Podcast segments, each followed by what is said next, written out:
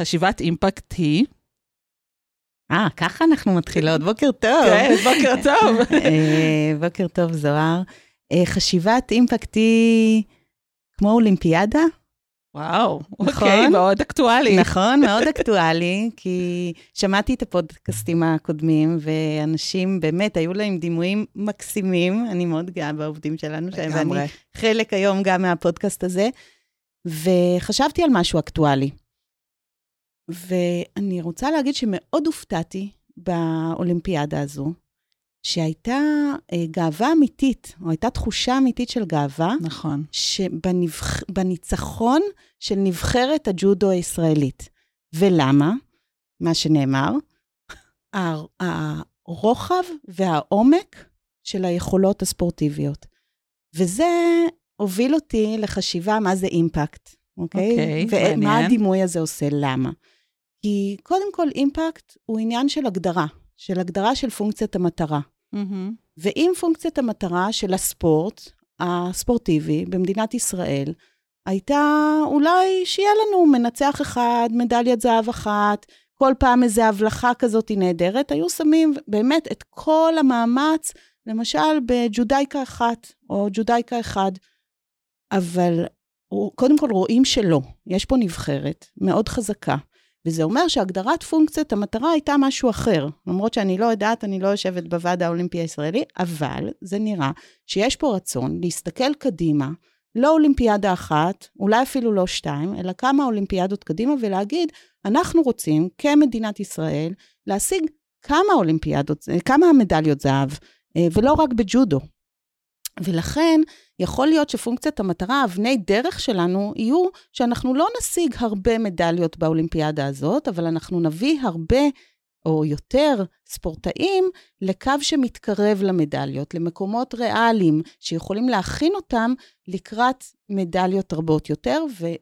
ו- וכל מה שמשתמע מזה אחר כך, תקציבים יותר, מדינה שהיא בריאה בנפש ובגוף, וספורט ציבורי שמתחזק לאור זה שיש ספורטאים מצטיינים, וזה, וזה, וחלק מ, מ, שהדבר הזה יקרה, צריך שהיא תהיה מסה, ולא איזה יוניקורן אחד שמביא, שמביאה או מביאים מדליה שהם מדהימים בפני עצמם, אבל יכול להיות שלא גוזרים אחורה את המטרות שבעצם רוצים להשיג. וואו. אז אמרתי, וואו, זה ממש, אה, אם הייתי יושבת שם זבוב על הקיר אולי, יכול להיות שאלה היו הדיונים, כי לפחות בצורה שהם, אה, שהם אה, דיברו אחרי כן, זה היה מאוד ניכר.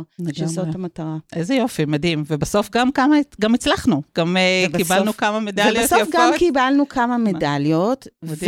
אבל ראינו ספורטאים גם בשחייה, נכון, וגם בהתעמלות קרקע, לא רק בהתעמלות אמנותית. נכון. וגם בג'ודו, שהגיעו למקומות מאוד ריאליים, שמכינים בעצם איזושהי תשתית להצלחה גדולה בעוד אולימפיאדה. בוא שתי נראה מה יהיה. בפריז, אנחנו... אנחנו מצפים, ב... נראה את מצפות האימפ- בכיליון את האימפקט שיהיה עיניים. בפריז. לגמרי. מדהים, תודה רבה. אוקיי. ברוכים הבאים למדברים אימפקט, פודקאסט על חשיבת אימפקט בג'וינט ישראל. אז שלום לכולם, אני זוהר וולובלסקי, מנהלת פיתוח הון אנושי של ג'וינט ישראל. אה, למאזיננו הקבועים, אתם בטח אה, רגילים לשמוע את לילך דונצ'יק שמראיינת פה, אז אה, לילך אה, ככה התקדמה, עברה לצפון, הפכה להיות אה, מנהלת למידה של ארגון גלובלי, ואנחנו מאוד מאוד גאים בהתפתחות שלה. אה, ואני פה אני מנסה להיכנס לנעליה היום. אה, ואנחנו בחשיבת, אה, בפודקאסט של מדברים אימפקט, אה, בעצם מנסים לברר מה זה המושג הזה שאנחנו בג'וינט ישראל מדברים עליו המון בשנים האחרונות, שזה חשיבת אימפקט. וראיינו בעבר כל מיני עובדים מאגפים שונים ובתפקידים שונים של הג'וינט, והיום אנחנו מראיינים, אנחנו מאוד שמחים לראיין, לא פחות ולא יותר, את דוקטור סיגל שלח, מנכ"לית ג'וינט ישראל. שלום, סיגל. שלום זוהר, בוקר טוב. בוקר טוב. כיף להיות פה. כיף שאת איתנו פה, ממש. אמ, אז אה, קודם כל, אנחנו נשמח ככה לשמוע קצת על, ה- על ה ecosystem האישי שלך, על אה, מאיפה את אה, מגיעה, על ההיסטוריה שלך בג'וינט, ובכלל, נשמח להכיר אותך. טוב, אז אני אשמח לחלוק. אני חושבת שהרוב כבר מכירים אותי די טוב, אבל בכל זאת, אני לא בטוחה החזון שלי היה בחשיבת אימפקט לקריירה. Okay. יש אוקיי. כאלה שככה חושבים, גם וואלה. על החיים האישיים שלהם. אה, אני הרגשתי שקצת התגלגלתי לאן שהתגלגלתי היום. אז קודם כל, אני היום אה, בג'וינט וגאה ושמחה ומרגישה מלאת, אה, אה, בת מזל ומלאת הערכה למקום שאני נמצאת בו ולאנשים שאני עובדת איתם ולשליחות המדהימה שאנחנו ממלאים. אני פה 14 שנים כבר. הגעתי לפה בתור אה, מישהי שהיה לה הרבה ניסיון במחקר והבנה של שוק העבודה מאוד לעומק, אבל שום ניסיון בניהול, שום ניסיון של העולם האמיתי, של לראות איך לוקחים רעיון ומביאים אותו לביצוע. ולקחו עליי פה צ'אנס, ואני משתדלת גם ו- לעשות את זה הלאה. וטוב שכך, מזל. כן. ו- והגעתי לתחום של התעסוקה בג'וינט, לטבת. אה, אז היה פרופסור יוס- יוסי תמיר היה המנכ"ל, והתחלתי ל... התחלתי לנהל, שזו הייתה פעם ראשונה, ולחשוב על מה באמת רוצים להשיג בקרקע, כי אני באתי מחשיבה רוב החיים שלי של מחקר, של להסתכל מהמם. על בעיה, של לבנות את המערך מחקר, לחשוב מה שואלים, ואחרי זה לחשוב על הטכניקות של איך בודקים את מה שרוצים לשאול, ולהוכיח או לא, בין אם זה תיאוריה ובין אם זה מס, ופתאום להגיע למקום שצריך גם לבצע ולראות תוצאות, ו, כן. אה, וזה היה, היה מדהים. כן. אה, ואחרי כמה שנים שיוסי תמיר אה, עבר למנכ"ל את ג'וינט ישראל, אז אני החלפתי אותו כמנכ"לית טבת, שזה בכלל כבר מבחינתי הייתה פסגת השאיפות. ואחרי כמה שנים שיוסי פרש, אז אני החלפתי אותו, זה היה לפני שלוש שנים, כמנכ"לית הג'וינט בישראל. לפני כן, אז הייתי הרבה שנים כחוקרת במשרד, אה, אז זה היה משרד התמ"ת, אה, אז חוקרת בתחום של תעסוקה, של תעשייה, של מסחר, גם uh, כתיבה של סקירות רחבות לקהל הרחב על התחומים הללו, אבל בעיקר יצירה של ניירות מחקר ועמדה למקבלי החלטות. ולפני כן הייתי הרבה שנים באוניברסיטת תל אביב, ועשיתי שם את התואר השני בלימודי עבודה והתואר השלישי, ולימדתי, uh, ו... ולכן אני אומרת, קצת התגלגלתי. אה, ואני מודה שיש כנראה גם דברים שקורים אה, בלי תכנון ובסוף יוצאים טוב. לגמרי, לגמרי. אני חושבת שבעולם החברתי, הרבה מאיתנו ככה מגיעים לאן שהגענו. Uh, ואנחנו נשמח גם לשמוע קצת, uh, אם אפשר, על החיים הפרטיים שלך, uh, להכיר אותך. בשמחה. אני בטוחה שהצופים שלנו מאוד סקרנים לשמוע קצת עלייך אני באישי. בש... בשמחה, אין לי סודות, אני מאוד מאוד גאה במשפחה שלי. אנחנו משפחה מאוד מלוכדת. אני נשואה לרענן, שהיה הרבה שנים בחיל האוויר.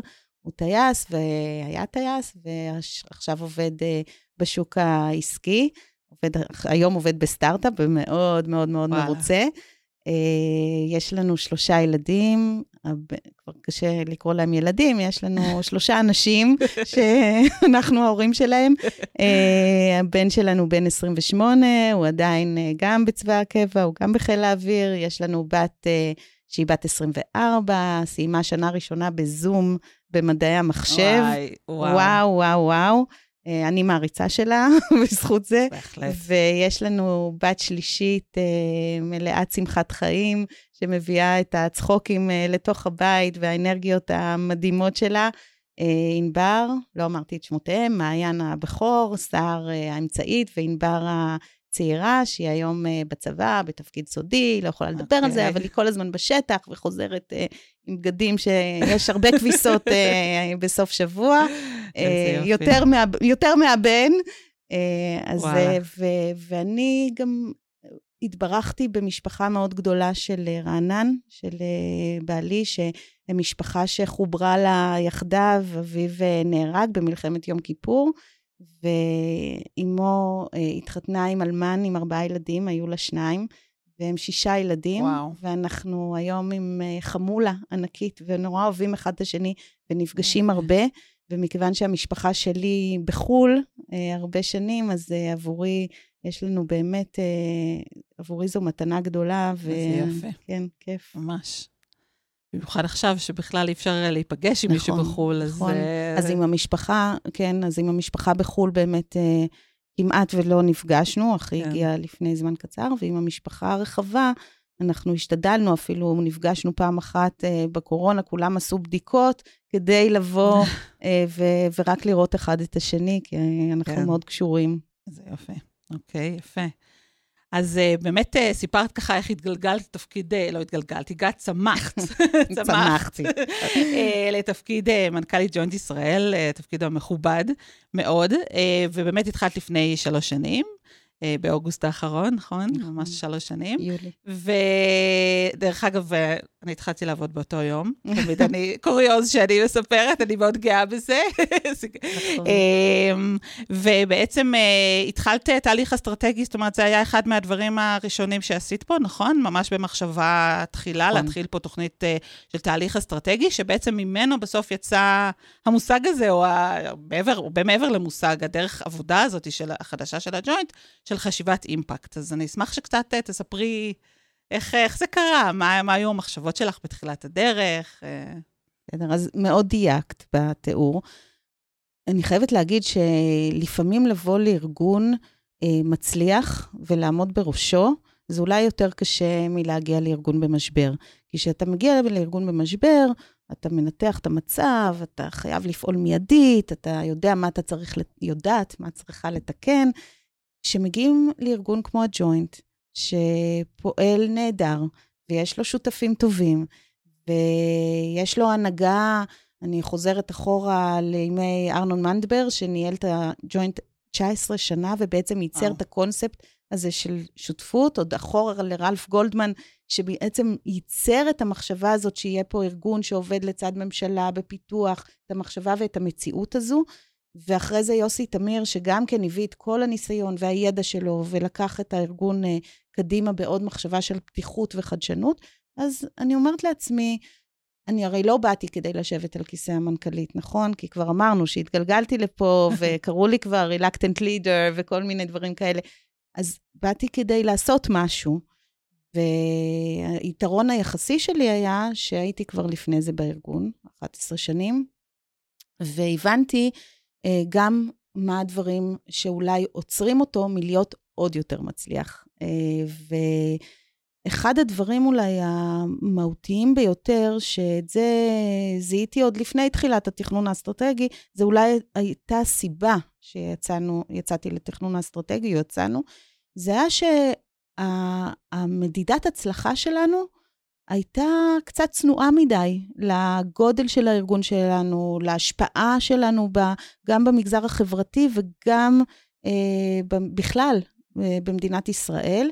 אה, וה, והגדרת ההצלחה שלנו, אנחנו יודעים מה היא הייתה. אה, אנחנו עשינו, היינו ארגון R&D, עדיין אנחנו ארגון R&D, mm-hmm. אבל אנחנו יותר. ניסינו תוכניות בשטח, עשינו פרויקטים שהם פרויקטי הדגמה, demonstration projects, בדקנו אותם בצורה מאוד מאוד אינטנסיבית, אה, של אבלואציות אה, מאוד מתקדמות, ובמידה והם הצליחו, העברנו את זה לממשלה, עשינו את הכל בשותפות עם הממשלה, יחד עם אגף תקציבים, קיבלנו תקציבים, ויש לנו בערך 63 אחוזי הצלחה של העברה של תוכניות, ואחרי שהם עברו, מבחינתנו, קודם כל מצוין, ואם הממשלה עוד אחרי זה עשתה scale לתוכניות, וואו, כאילו, הצלחנו בגדול.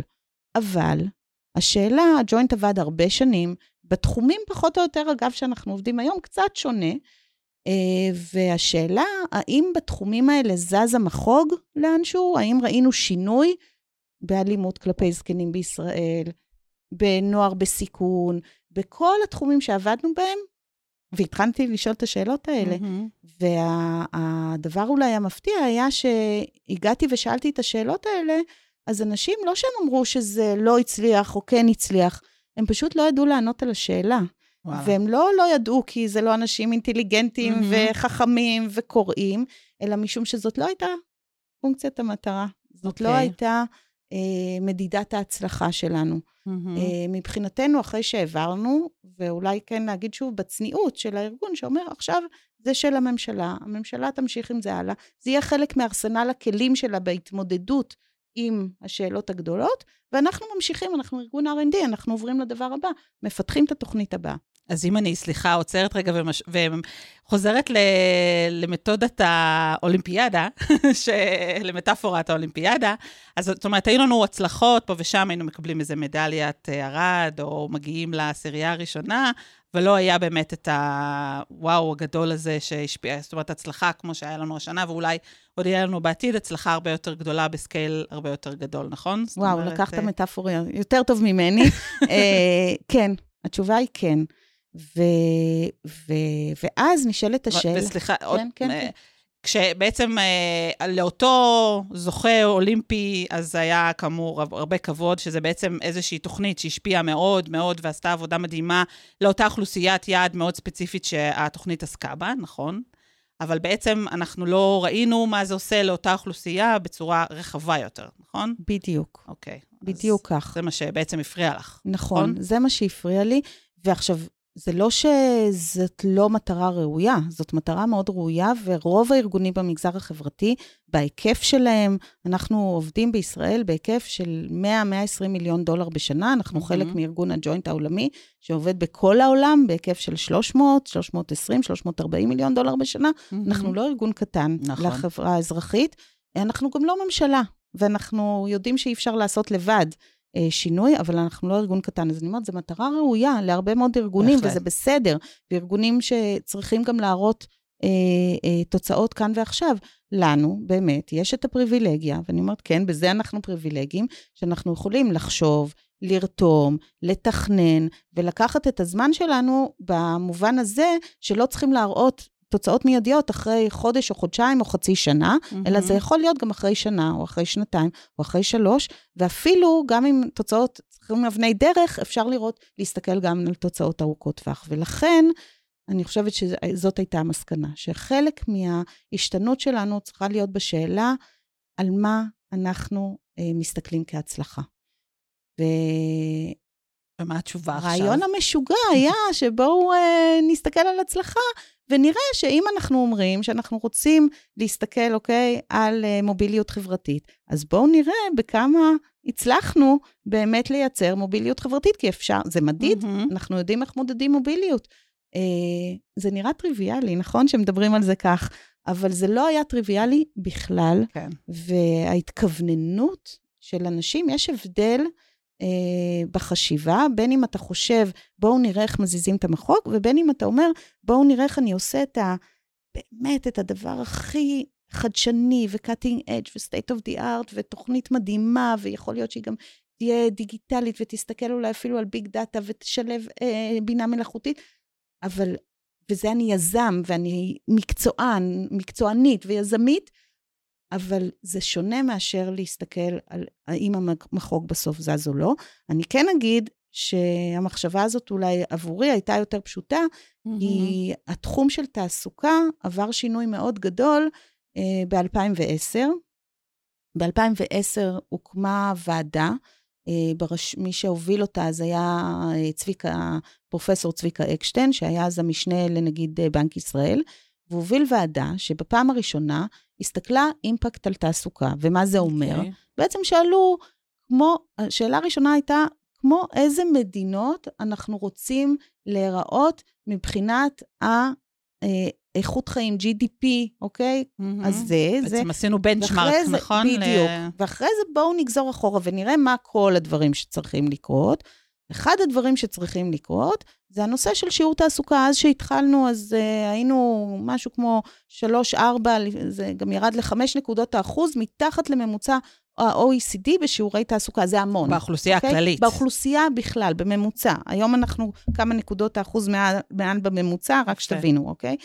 אז, אז הדבר הזה הגדיר בעצם אחורה, מה שנקרא אחרי זה תוך, אה, מדדי תעסוקה 2020, ואחרי כן עדכון למדדי תעסוקה 2030, שאומר, בשוק העבודה צריך לקרות כך וכך, ולא רק שצריך להעלות את שיעורי התעסוקה ב-X כדי שנהיה מדינה מתקדמת, אלא גם שצריך להסתכל אל תוך האוכלוסיות, כי זה לא מספיק שנעשה את זה בכללי, יש לנו הרבה בדיוק. מאוד עבודה אל תוך חברה ערבית. וזה, וזה בעצם הזווית שלנו כג'וינט ישראל, נכון? זאת אומרת, אנחנו לא משרד התעסוקה, ואז uh, באמת איך אנחנו כג'וינט ישראל אה, נכנסים לתוך הסיפור הזה? נכון, אני חושבת שאחד הדברים החשובים שצריכים להנחות אותנו, אני אומרת בכלל, בכל דבר שאנחנו עושים, זה מה החזון שלנו כארגון, לאן אנחנו רוצים להגיע, מה היכולת השפעה שלנו.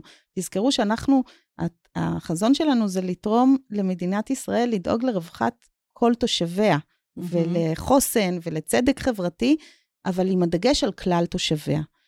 ואני חושבת שהיום זה לא פער כל כך גדול בממשלה, ואני אגיד גם למה. כלכלנים אה, שמרניים יותר לפני אה, כמה שנים, די הרבה שנים, נגיד עשור אחורה, אמרו, כאילו זה, אם אנחנו נגדיל את התמ"ג במדינה, נגדיל את הצמיחה, זה מצוין. זה ישפיע צמיחה. על כולם בסוף. זה ישפיע על כולם, זה יחלחל, ההצלחה תחלחל לכולם, יהיה יופי פה, אוקיי? לא רק פה, בכלל, זה, זה כן, תפיסה כן. כלכלית. עם השנים, ובעיקר בשנים האחרונות, יש יותר, יותר ויותר מחקרים, שגם אם הם לא מראים אה, על סיבתיות, הם כן מראים על זה שמדינות שבהן האי שוויון יותר נמוך, גם הצמיחה שלהם יותר מהירה, וגם עוד כל מיני מדדים של אה, איכות חיים יותר טובים. Mm-hmm. ולכן, גם הכלכלנים, הכלכלנים היום היותר שמרנים, כבר לא מדברים רק בואו נגדיל אה, את הצמיחה והכול יהיה טוב, אלא בואו נסתכל אחורה גם ונראה איך אנחנו באמת מחלחלים, וכאן יש כן תפקיד מאוד גדול למדינה, לחלחל את הצמיחה הזאת גם לאוכלוסיות החלשות, וכאן הג'וינט מתחבר עם החזון שלו mm-hmm. לתוך העשייה של המדינה. אז בעצם אנחנו לא מסתכלים, זאת אומרת, זה שאנחנו עוזרים לאזרח העני, או בקצה, או הזקן, או כל אזרח שאנחנו עוזרים לו בקצה, זה לא עוזר רק לו, שזה כמובן נפלא ונהדר, וזה גם חלק מאוד משמעותי לעזור לו, בעצם יש לזה אימפקט על כל המדינה. זאת אומרת, זה עוזר בגדול גם לכל האוכלוסייה. נכון מאוד. אוקיי. Okay. אה, אני חושבת שתמיד, תראו, תמיד יש לנו את המניע, קודם כל, ההומניטרי. זאת אומרת, אנחנו רוצים, כן, שיהיה רווחה של כל אדם באשר הוא, כי לכל אדם מגיע הזכות לחיות בכבוד וגם להתפרנס בכבוד. אה, זו גדולתה, יש הרבה חסרונות למדינה דמוקרטית, אבל זו גדולתה של המדינה הדמוקרטית. חסרונות, לא שאני חושבת שלא צריכה להיות דמוקרטיה, חייבת להיות דמוקרטיה, רק אני אומרת, אנחנו רואים שגם זו, זה מודל לא מושלם. אבל זה בהחלט חלק מהדבר המושלם שלו, לפחות בפילוסופיה שלו, ואנחנו צריכים לראות איך אנחנו עוזרים לקיים את זה. והג'וינט היה פה תמיד, תזכרו מאיפה באנו, הג'וינט בישראל, את, את יודעת מה היה פה, נכון? Mm-hmm. מה היה פה בישראל בג'וינט בתחילת, מיד אחרי מלחמת העולם הראשונה. לגמרי. נכון? הוקמו פה בתי חולים לתשושי נפש, כי הג'וינט, אה, אז יהדות אמריקה, שהיא הג'וינט אה, בתצורה אז, אמרה, מדינת ישראל באמת צריכה להתעסק בכלל, להקים תשתיות תחבורה, ולהקים בתי mm-hmm. חולים, ולהקים מערכת חינוך, והכל, הכל, הכל, מההתחלה, מדינה צעירה צריכה לקום על הרגליים, mm-hmm. ולדאוג לחלשים ביותר בחברה, זה, זה לא שזה לא חלק, זה חלק מהדבר, אבל לפעמים זה נשכח. נכון. וזה דורש הרבה משאבים ביחס לתמורה של זה לכלל התושבים, ואת המשימה הלא פשוטה הזאת, הג'וינט לקח והקים את המלבנים אה, בכל, אה, לרוחב ולאורך כל מדינת ישראל. אה, ומשם באנו, וה-DNA הזה, אני חושבת, עדיין קיים מאוד חזק בג'וינט, mm-hmm. הוא מתחבר למקומות הנכונים בממשלה. מדהים. אוקיי? זה ממש, באמת, חייבת להגיד שזאת כזאת גאווה לעבוד בארגון שעושה דברים כאלה מדהימים ומשפיע כל כך, יש לו אימפקט, נכון. אם כבר אנחנו מדברים כל כך מדהים על החברה שלנו, לאורך כל אה, שנות uh, ההיסטוריה המודרנית, תכלס, של, uh, של העם היהודי וישראל. אז אני רוצה לשאול אותך, כשאת ככה מתנהלת ביומיום שלך, איפה החשיבת אימפקט, המושג הזה שדיברנו עליו, בעצם תופס אותך ביומיום? איך הוא משפיע על העבודה שלך? אז uh, אני אגיד קודם כל, שאני מתרגשת עכשיו, בעיקר בכמה שבועות האחרונים, באמת איזו התרגשות כזאת של דפיקות לב, כי החשיבה הזאת שהיא הייתה, היא הייתה מאוד יומרנית, אוקיי? Mm-hmm. להגיד בואו נחשוב אימפקט כדי להזיז את המחוג, ואני כל הזמן אומרת, זה לא אנחנו לבד, להפך, אולי זה שם אותנו במקום יותר צנוע, כי אנחנו צריכים את כל נכון. השותפים ש... יירתמו ויראו איתנו, יסתכלו על אותם כדורים כדי שהדבר הזה יקרה, אז בעצם התפקיד שלנו יותר קטן, למרות שאנחנו כבר לא חושבים רק תוכניות, אלא חושבים גם מה המעטפת של האקוסיסטם והרגולציה וכל הדברים שצריכים ללכת מסביב, אנחנו מסתכלים ולוקחים על זה אחריות. עדיין, כאילו, ההתרגשות שקורית בזמן האחרון, ואני אגיד בטח לפני שלושה שבועות, שמפת המדדים, להזדקנות מיטבית, שאומרת בעצם איך מודדים במדינת ישראל, קודם כל איך מודדים, איך מסתכלים יחד, אה, גם הממשלה וגם הגופים הנוספים, מסתכלים יחד על מה זה הזדקנות מיטבית ומודדים אותה. אגב, עוד אין יעדים, תכף נדבר על זה, שהמפה הזאתי, שהיא פרי של אה, חשיבה שלנו. וכשאני אומרת שלנו, זה של כולנו, כי בסדר, תבוא איזה משוגעת אחת שתגיד, צריך אימפקט, אולי, ויעשו תכנון אסטרטגי באמת מן היסוד, וחלק מהתוצאה שלו, אולי התוצאה הכי חשובה זה השינוי הזה, אבל בסוף זה לא היה קורה אם לא כל ההנהלה, ואני אומרת, באמת, כל ההנהלה הייתה נרתמת לא רק בעשייה, לא, אוקיי, יופי, בואו נעשה, אלא בכל תהליך החשיבה, ובסוף בהנאה של הדבר הזה, ואמונה באמת שזה המקום שצריך ללכת אליו, וזה הביא לזה שהיום יש מפת מדדים של הזדקנות מיטבית. זו מפת מדדים, אני רוצה להגיד, אולי כמעט הראשונה החברתית, ממש פרופר. תעסוקה וואו. זה חברתי-כלכלי כזה, חברתית פרופר, שצמחה פה. הצוות של אשל עשה את העבודה בצורה, אני אומרת, גאונית, לא של אה, פיצוח אה, הגרעין, אבל גאונית ביכולת לרתום, כן, גם המחשבה של המדדים היא מאוד מאוד חכמה, אבל לרתום את השותפים בצורה כזאת שתביא בסוף להחלטת ממשלה על נושא לא פשוט בכלל. אז נכון mm-hmm. שהקורונה והנושא של האנשים המבוגרים עלה לכותרות ועזר לקדם את הדבר הזה, מאוד לא טריוויאלי. אז אני אומרת, ביום-יום זה פוגש אותי עכשיו בהתרגשות מאוד גדולה מצד רק, אחד. רק כדי כן. להסביר למי שזה לא השפה היומיומית כן. שלו, בעצם הממשלה קיבלה החלטה שהיא מאמצת את מפת המדדים שבעצם פות... פותחה באשל יחד עם נכון, שותפים, נכון. אבל בהובלת אשל, אם אפשר, יורשה לנו לא להיות תמיד נורא צנועים. פה בין חברים אה, מותר לומר את זה, כן. אה, ובעצם, זאת אומרת, זה הולך גם אחר כך לגזור את מה שאמרת, את המדדים, את הפעולות. שיובילו לזה שאנחנו מנסים להזיז את המחוג, נכון? לגמרי. ב- לפי איזשהו דשבורד אה, של מדדים של, נכון. שיכוונו את האוכלוסייה להז... להזדקנות מיטבית בעצם, נכון? נכון מאוד. דבר, זה... זאת אומרת, משהו שמשפיע בסוף גם על כולנו. אה, נכון. הדגש, אה, ופה אולי הדגש הוא באמת שאנחנו נסתכל בעיקר דרך העיניים של האוכלוסיות שהיותר חלשות, שיותר כן. קשה להם להגיע להזדקנות המיטבית הזאת, כן. בלי, ללא עזרה של כן. uh, גורמים uh, מבחוץ. כן, אני אגיד שעוד לא הוצבו יעדים, ולא סתם לא הוצבו יעדים, כי ברגע שמציבים יעדים, ברגע שהוצבו יעדי תעסוקה, זה גזר מיידי תקציב. זאת אומרת, mm-hmm. ביום שהוצבו יעדי תעסוקה לחרדים, עברו 400 מיליון שקלים ממשרד האוצר למשרד התמ"ת כדי לבצע uh, תוכניות תעסוקה לחרדים. Mm-hmm. עכשיו, הצבת היעדים האלה היא היעד הגדול הבא, זה פוגש אותי הרבה במחשבות, אוקיי? אנחנו נמצאים בשלבים שונים, אה, תכף אני אדבר על האתגרים השונים, אבל פה הצבת יעדים. אנחנו כן מצ... נציב יעדים אה, שלנו כרגע. זה הם לא יעדים ממשלתיים, הממשלה יכולה, תציב בהמשך, ו- ואנחנו נהיה שם בשותפות ונציב יחד יעדים.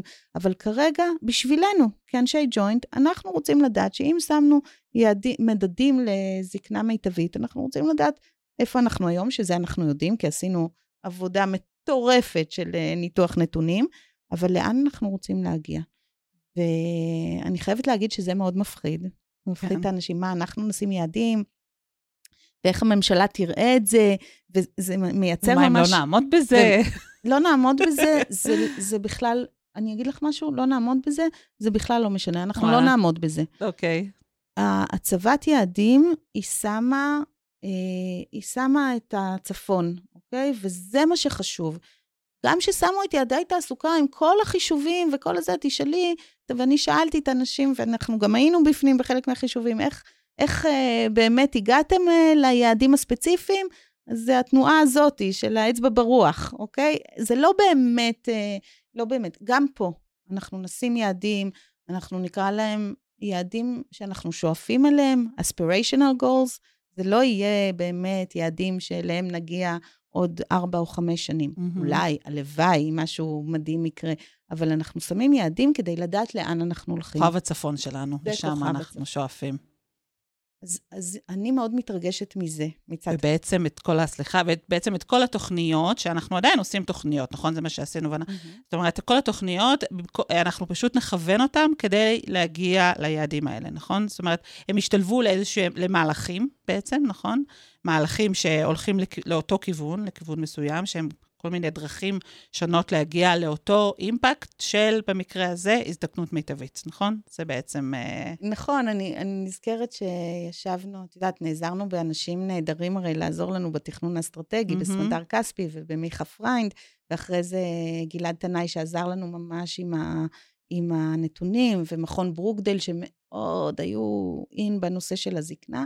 אני זוכרת אחת השיחות עם, אני חושבת שזה היה עם גלעד, והוא אמר, תראו, לשים את, ה, את האימפקט, את המדדים, אה, ואחרי זה לגזור מהם אפילו תוצאות, כי גזרנו תוצאות ביניים, הרי אתה לא מחכה עשר שנים לראות את האימפקט, אתה רוצה לראות בביניים מה קורה, ויש מספיק מחקרים בעולם שאתה יכול להניח הנחות יסוד ולגזור את uh, תוצאות הביניים.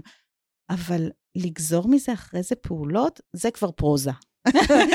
אז, אה, אז אני חושבת שפה נמצאה, ובאמת זה היה עוד פעם בעזרת מיכה, נמצאה איזושהי דרך ביניים של להגיד, בואו, לפני שאנחנו לגמרי בפרוזה, בואו נעשה משהו שנקרא לו מהלך גדול, ששם הקשר בין המדדי תוצאה והאימפקט הוא עוד יותר קרוב קצת, mm-hmm. ובתוך המהלך הגדול נמפה את כל מה שאנחנו צריכים לעשות, אוקיי? יש עוד המון דברים שאחרים עושים, ואנחנו נמפה את השדה, ומה שאחרים עושים זה נהדר, ונהיה איתם בקשר עם השותפים הללו וזה, אבל נמפה את מה שעכשיו שואלת, מה זה גוז... איך זה גוזר אחורה. אז אם היינו ארגון עכשיו שמתחיל מאפס, לפעמים זה בחלומות שלי, אבל אנחנו לא. אם היינו בארגון שמתחיל מאפס, אז היינו אומרים, אוקיי, בואו נחשוב מה צריך ונייצר, ומה שלא צריך, לא נייצר. אה, והרבה דברים אנחנו לא צריכים לייצר, כי הם קורים במקומות אחרים, אנחנו רק צריכים להתחבר אליהם בצורה כזו או אחרת, בין mm-hmm. אם זה לנסות להעביר את הידע ואת המדדים ולרתום אותם, ובין אם זה לפעמים לממן, קצת אפילו כמו קרן לפעמים, לממן דברים שקורים כדי לעזור להם לקרות, ויש עוד שוק שלם של דברים שצריך לעשות, דיברתי עליהם קצת, מחקר, רגולציה וכולי וכולי. רגולציה, לא שאנחנו עושים רגולציה, עוזרים לממשלה לעשות רגולציה במקומות שהיא מחויבת, כי בלי זה אי אפשר לזוז.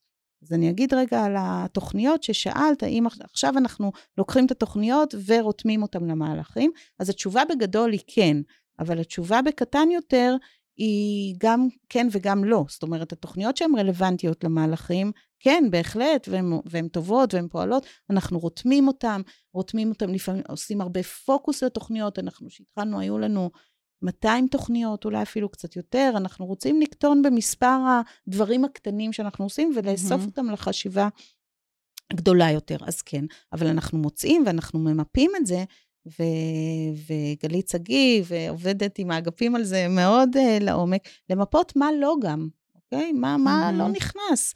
ויש לנו דברים שלא נכנסים, אני לא כן. לא... דווקא פה, אני אומרת אותם בחוץ, אבל דווקא פה אני לא רוצה להעיק על אף, אה, על אף אחד, אבל יש לנו דברים שלא נכנסים, ואז מה זה אומר? אז קודם כל, בגלל שאנחנו ארגון שבמילא מפתח ומעביר, אז יש דברים שאנחנו, שהשותפים מאוד רוצים אותם, אנחנו פשוט מאיצים העברה.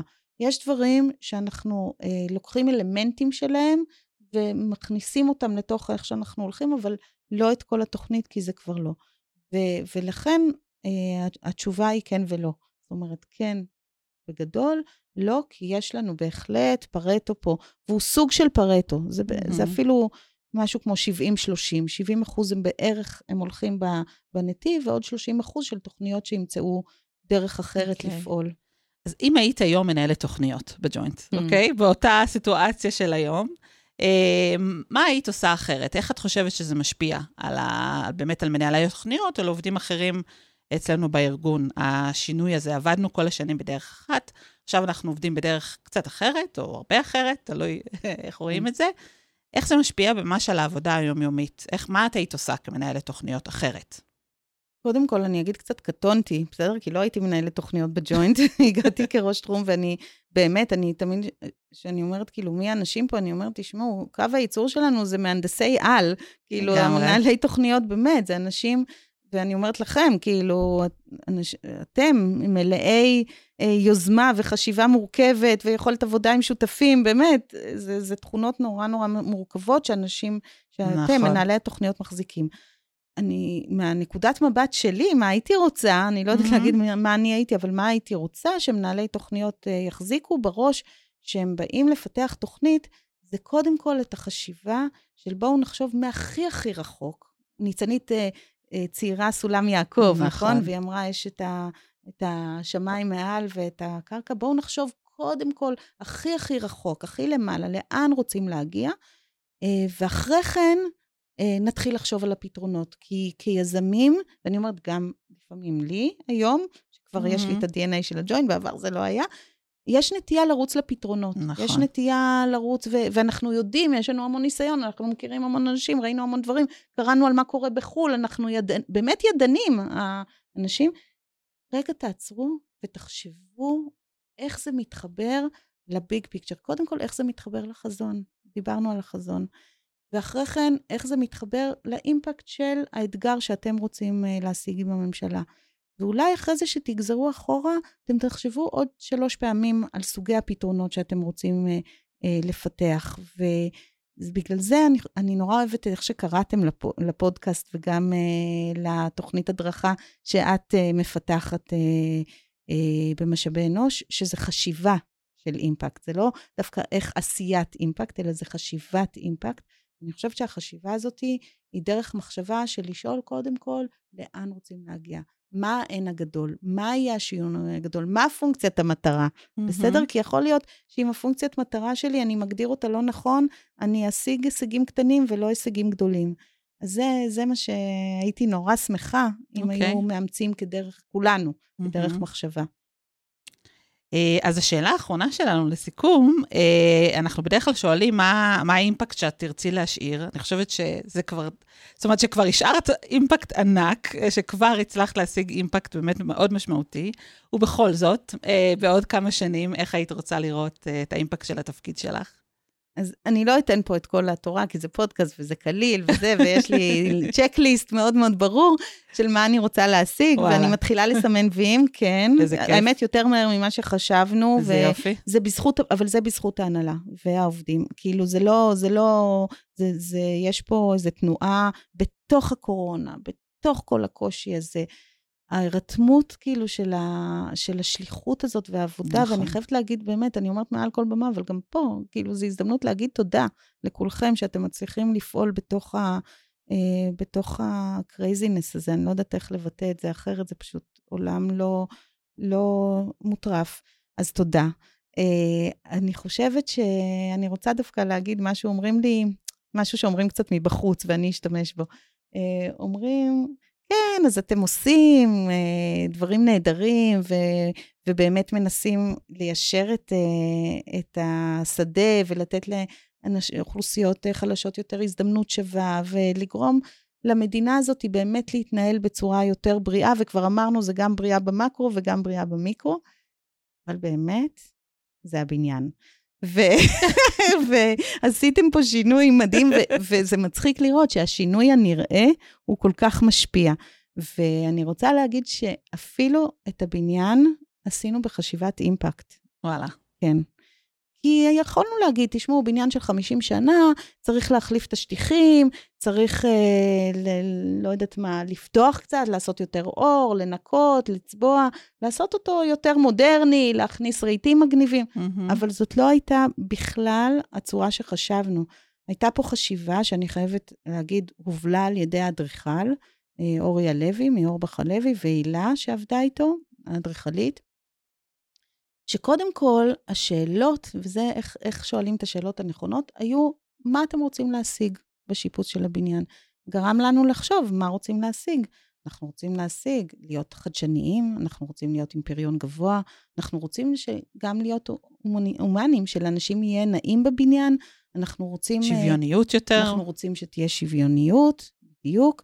ועל סמך העקרונות האלה, ועוד כמה, אה, נוצר הבניין. אז נוצר בניין שבאמת אין ישיבה במסדרונות של אנשים, או אני אגיד בעיקר נשים, שמגיעות לפה כל יום מ-9 עד 5, עכשיו אולי פחות בקורונה, אין דבר כזה. כולם נכון. יושבים אותו דבר. אני אגיד עוד עיקרון אחד, היה להסתכל, להסתכל 50 שנה קדימה, כי ידענו שעוד 50 שנה כנראה לא יהיה שיפוץ, ואז צריך משהו שהוא סטנדרטי יחסית, שהוא, שאפשר להתאים אותו בקלות. לכל, שינויים, לכל שינוי ארגוני. אז, אז הדבר הזה של שוויוניות, בעניין של פריון, אז מחקרים מראים שאור טבעי מעלה פריון. אז יש לנו פה נתונים, לא צריך uh, לחפש אותם. אז איך אתה מייצר בניין שיש אור טבעי גם למי שאין לו חלון, אבל כן. יש לו אור טבעי, והוא יושב באור טבעי? Uh, איך אתה מייצר חדשנות וסיור מוחות? אתה מייצר המון חללים ציבוריים. איך אתה מעצים את ערך השותפות מול המשרדים הממשלתיים? מייצר הרבה חדרי ישיבות נראים, ברורים, שמתכנסים, שרואים אחד את השני, שמייצרים את התחושה בחלל שיש שותפות ויש עבודה משותפת. אז גם הבניין הזה נוצר uh, בחשיבת אימפקט, ואני מקווה. שנהנה ממנו מאוד uh, בתום, uh, פעם בתום הקורונה. כן, בהחלט, שאנשים יחזרו למסדרונות, וביחד נשב פה וניצור. יש לנו בניין שמאפשר אה, חשיבת אימפקט, אז גם אה, נצליח ליצור אה, את האימפקט אה, שבאמת אה, החזון שאת אה, הבאת לארגון, שזה באמת מדהים, ושאפו וכל הכבוד. אה, זהו, עוד אה, איזה משהו כיף להתראיין אצלך, זוהר, אני אבוא כל יום. בכיף, יאללה, נעשה פינה קבועה כזאת. רדיו לייב. מעולה. אז משהו שאת רוצה להוסיף? לא, רק תודה רבה, ותהיו בריאים, ושנתראה בקרוב, וחגים שמחים, ותיקחו חופש. כן, לגמרי. יש מצב שהם ישמעו את הפרק אחרי החופש. אבל כן, אז אני מקווה שהיה. לכם חופש נהדר, ואם לא. תיקחו חופש. בדיוק, בדיוק, לגמרי, לגמרי. ממש תודה רבה, תודה לכל המאזינים שלנו, תודה לאורן גילאור שיושב איתנו פה ומקליט. ומפיק ועשה עבודה נהדרת בכל הפרקים והסרטונים. למי שעוד לא ראה, זו הזדמנות מצוינת לראות את הסרטונים שמסבירים מה זה חשיבת אימפקט, זה יושב בתוך הג'וינט יוניברסיטי, אני עושה פה כמה פרסמות. אה, אז תודה רבה, אורן. תודה רבה, סיגל. להתראות. תודה, להתראות.